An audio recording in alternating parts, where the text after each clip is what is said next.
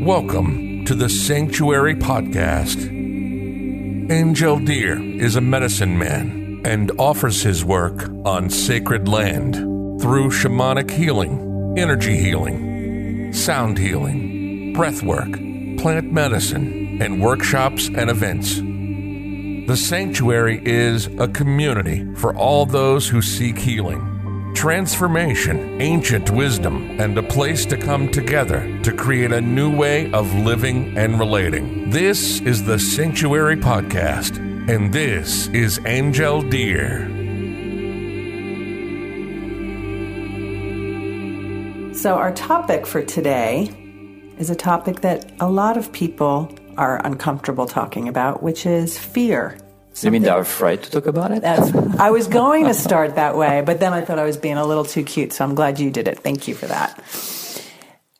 Obviously, fear pervades our lives as human beings on so many different levels, from big to small. When's the last time you felt fear? You know, I think I feel it every day. You know, I'm afraid of, you know, uh, for example, we're reporting a podcast, you know, and I'm thinking, oh, what if that person hear that and is going to think that way about me? And, you know, I think we have shame that's attached to it very often, you know, so we, we don't get very comfortable where we are. We're hiding. We're afraid to fail in a society that's all about achievements and success.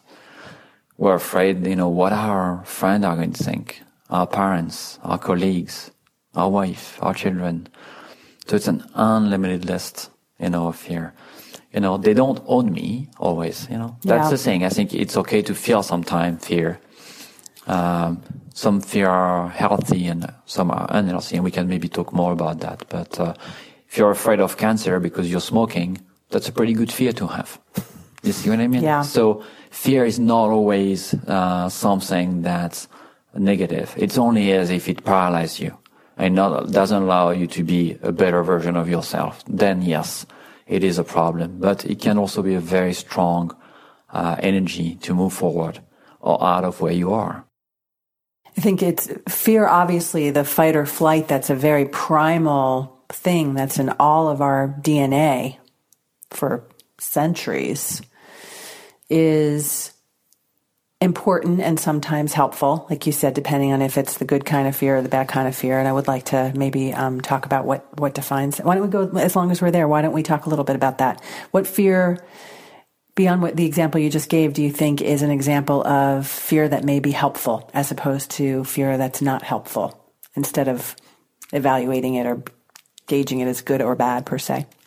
Yeah, I think if you're um, not really on your life purpose and you're, you know, in a job or you're doing something that's really far away from what you stand for, and you're afraid of falling at some point, you're afraid that's going to collapse. I think it's healthy because it's a universe pushing you to maybe realign yourself with what you believe for you know, if you're stealing money, doing anything wrong, uh, fear of the cops and the laws is pretty healthy. Yes, You know? that's a good, that's a good one to carry along with you. Yeah, you. if you're, you know, afraid of you're driving too fast and you're afraid that the cops are going to find out, it's pretty healthy. You know, you should be afraid of it and you should drive slower to start with. there's, there's many way fears, you know, Yes. can be a, a good, a good driver yeah, for sure. Yeah. And it is an opportunity, I think, fear, um, if we get off the ones that are, you know, this, the examples that you gave that feel, you know, when you're, when you're afraid of the, the law or afraid of an illness or something like that in our everyday lives when it comes to our own success or evolution or the way we're raising our families or the way we're um, approaching our jobs or our friendships. Fear feels like it can be a great opportunity when you feel it to figure out what to do to lessen it, right? It's Yes. kind of a motivator. Yeah, it can get you out of bed in the morning. Yeah. You know, to go and find a job or do something about your life. It can, uh, if you're an entrepreneur, you know, push you, you know, to be afraid you're going to lose your business and so search for, you know, more investors or more clients. If you're a boss uh, in a very big business, uh, in a company, you know, it might be pushing you to say, oh my God, you know, it's not going well here. I need to do something about it. So it is a driver. The problem is that when it goes over a threshold, you know, we have a system which is almost like, you know, when you're in a corner and you can't do anything, then you're paralyzed. Yes. Then you don't do anything, you know, and then that's where I think fear becomes a, a problem. And it's also sometimes when it becomes personal about what we believe in ourselves, what we think we can do, can do, or, you know, when it comes to others, it can be extremely paralyzing in so many ways. Mm-hmm. And we get into that place where we're really shutting down. And I think if you turn on TV, you know, you see that all the time from people are, you know, run our governments very often or big organizations or a lot of decisions are taken out of that place, uh, which is not a healthy place, obviously, you know, because it's going to create more problems on this planet that we, that we need and we already have. Yes. Uh, so I think it's, it's looking at that. And, and I like the analogy, uh, John Trafficante, is a, a writer I like, and in one of his books, he says, fear is love upside down. So I like to see it as a reverse way of seeing love. Mm-hmm. Sometimes we are in a relationship, for example, or something's going on, and we have two ways, two paths, two roads to take. We can take the one that's difficult sometimes, which is to open our arms and and take a deep breath and be more compassionate and see that this person, you know, is not acting, you know, just from the right place and, and, and basically see that, or we can act out of fear and push it away. So we always have that choice, but it's not, it's not easy. I think when you're talking about fear as a motivator in those ways, in ways that it does often lead um, or govern the way um, leaders, whether it's in business or the government or news organizations or a plethora of different examples we could come up with, it really seems to be coming from a place of what not to do, whereas love is coming from a place of what to do. Mm-hmm. Right? Yes. One is a reaction and one is proactive. Yes, and one is a reaction based on things of the past, not of that present situation. So let's say, you know, you, you built a business and you failed, you know, it collapsed and your company was sold and, you know, you can have fear then of starting a new business because it's going to collapse again and not starting ever something.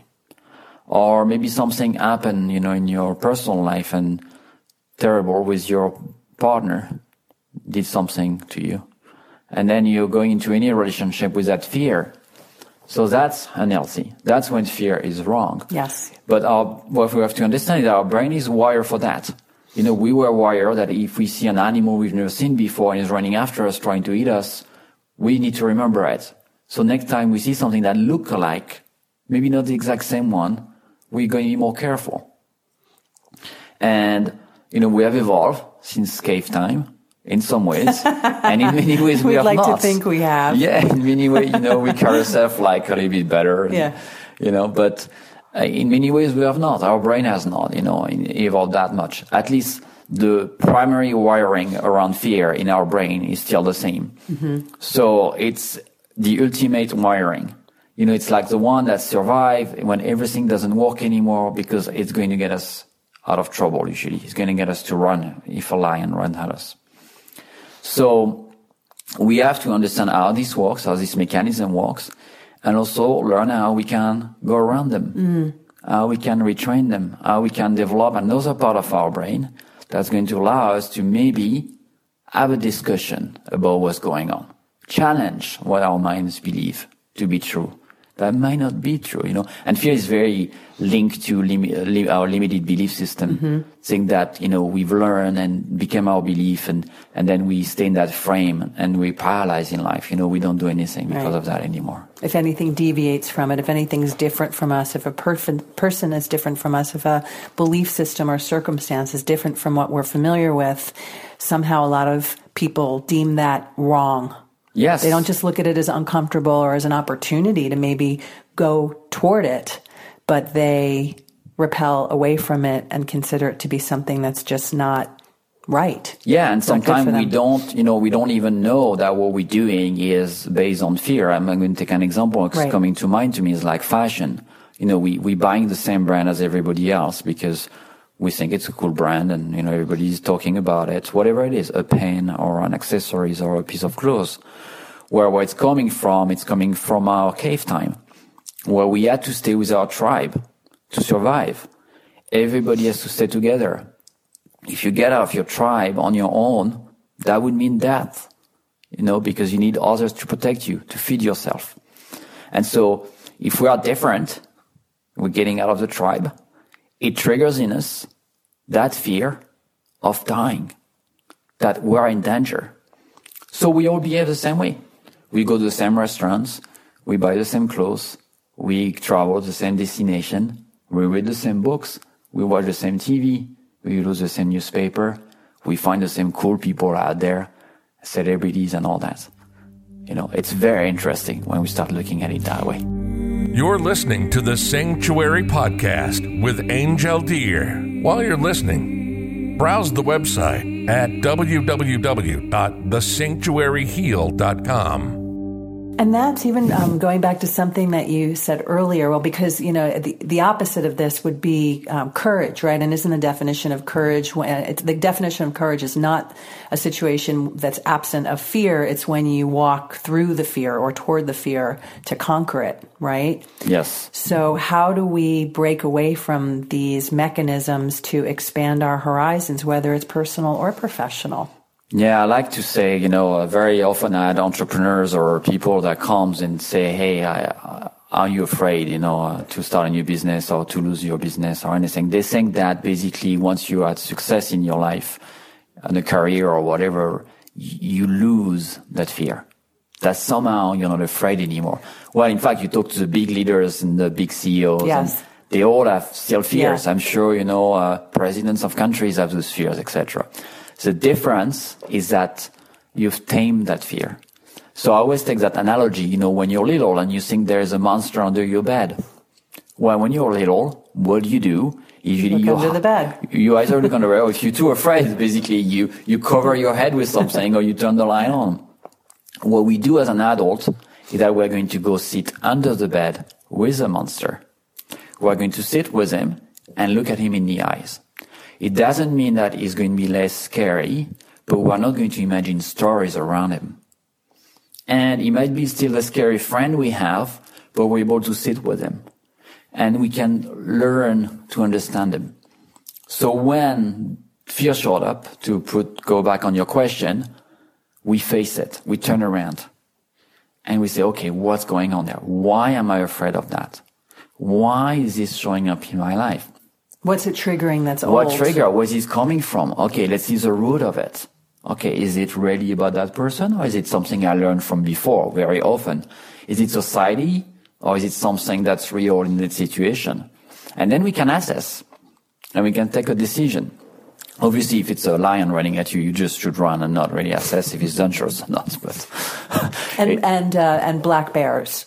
And right? black bears. Oh, no, I'm sorry, grizzlies. No, there's one that the grizzlies. The black ones you stand and face, and then the grizzlies you you cower run. and play but dead. if you do on the wrong You one, run- you're yeah. dead both ways. No. But I digress. So yes, I think looking at fear in the eyes, uh, it's going to be scary, but there is tool for that. You know, there is a way to approach fears and to look at them. And in fact, if you look at your life, you're going to realize that a lot of things you're doing are based on fear and not on love. And once you start shifting the way you behaved, you can really transform profoundly how you relate to everyone. You know, at work, at home, your children, your wife, your partner, everyone. So, in a simple, in a in a daily way, in terms of people and their daily habits, again, whether it's at work or at home, how do you start to become in touch, even just to become mindful of what when you're acting from a place of fear? Because we're all so conditioned to just be who we are and act reflexively. What's that first moment that enables you to even be aware that you're living your life in this kind of a space? Yeah, um, it. I, I guess it's if you don't do any kind of practices to be in touch with your sensation in your body and how you're feeling in it, that might be difficult. But usually, fear comes with a very specific sensation inside our body, in our chest, in our belly, you know, in our solar plexus, uh, because it's linked to very old mechanism. There is also protection that's going on. We close down our chest a little bit, our breath accelerates you know, heartbeat accelerates. we're getting ready to run away. So that's always happening, even if we're afraid of something that is, uh, doesn't need, require for us to run away. Mm-hmm. But that triggers those physiological reaction. So if you're atten- if we're attentive to that, we can basically tune into that and see it coming from there and analyze it from there. Body monitoring, some people call it, right? Yes. Yeah, it's listening, which you should always know if your heart is beating faster or slower, if your breath is accelerating. Right. If you yeah. feel your cheeks getting red, or if you feel a knot in your yes. belly, or your back starts tightening, those are amazing ways to just start noticing how what what you're feeling in any moment throughout your day. If you're yeah. not conscious of yes. it, your body always speaks, right? Mm. And then after that, when you start to notice that, is there a next step? Well, step one, so is you know recognizing it is there, and step two is looking at it as an opportunity of growth you say, okay, I have something to learn here. And I'm going to give you an example. So I, I gave a talk last week uh, in front of 100 people. Uh, they were all executives and CEOs. And, uh, you know, I got great comments. I got, you know, people emailing me and say, it's beautiful and it was nice. I learned something. I got 30 or 40 emails, comments. And I got one email that was very negative. That was really bad. And instinctively, inside me, it's triggering fear. Okay, I'm not good enough. Maybe what I talk was not relevant, despite it was one out of 30, but we get very attached to that because it's powerful once again. Yeah, that's the only one you remember sometimes, right? Yes, so that person was very aggressive, but with the tone of voice, not only the, the content, but the way it was sent, it was a very, you know, uh, it was not a nice email. So I had to wait to react. I can, you know, push back and say, you're crazy. You don't know what you're talking about. Look at what other people are saying, which is reacting from a place of ego. Or I'm reacting from a place, okay, what triggers that person? Why is this person so triggered by what I said? What is she afraid of? What is she pushing against? And then, you know, it allows, okay, what are the fear on her side? What are the fear on my side? The fear on my side are coming maybe from past things that happened where I was not good enough or I felt I was not. So it's triggering memories to me, probably in her too. And we are both in our drama. That has nothing to do with the other person. Nothing to do, yeah. in fact, with She's, the content per se. You know, yeah. in many ways, we're just pushing buttons. Yes. She's a mirror. But we're loving it. We're in our drama. We're creating, there's someone that's persecuting someone else. There's a victim and there's a savior that's coming in. It's called a uh, drama triangle. It's very well known in psychology. You know, we can decide at that moment to not get into it. I'm not becoming a victim of you, but I'm not going to persecute you. And I'm not going to save you. I'm not going to tell you what you should have sold or anything. I'm not getting in this. But realize that this is very difficult because yes. all the movies we're watching and any yeah. stories we're reading Fight. are based on the drama triangle. Stick up for yourself. Fight back. Take yes, and down. we love that. We love the hero, and he needs a victim. But to play those roles, we need to be two. So once we realize that if we take just one person alone, if there is no victim, we cannot be a savior. If nobody's persecuting us, we cannot be a victim. So we always have a choice in the fear moments to step above slightly and to do some self-analysis. It doesn't mean I won't have the fear another time. You know, I think it's very important to see that and to talk about it. It doesn't mean it goes away completely, but it doesn't own me for a week or a month or a year or my whole life. It might own me for an hour. It might own me for half my day if I'm really not good that day. You know, but that's it. I can stop it there. I don't make a story out of it. I look at fact you know, and fears very often when they look at, when you look at fact, dissolved very quickly. You know, the Dalai Lama he used to say, you know, if you're, you know, something, something you're afraid of, can you do something about it? If you can't, well, there's no, no, no point worrying why about bother? it. Yeah, because it just don't worry. But if you can, why worry?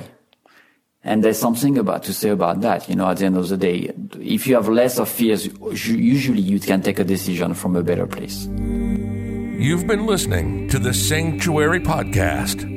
Thank you so much for listening. Remember, we're a source of talks about spirituality, personal transformation, energy healing, shamanism, and earth based practices. For more, visit thesanctuaryheal.com. On the website, you can find out about our events, our retreats, healing offering, our spiritual blog and you can also register for the newsletter. Again, visit thesanctuaryheal.com. Till next time, this is the Sanctuary Podcast and Angel Deer signing off.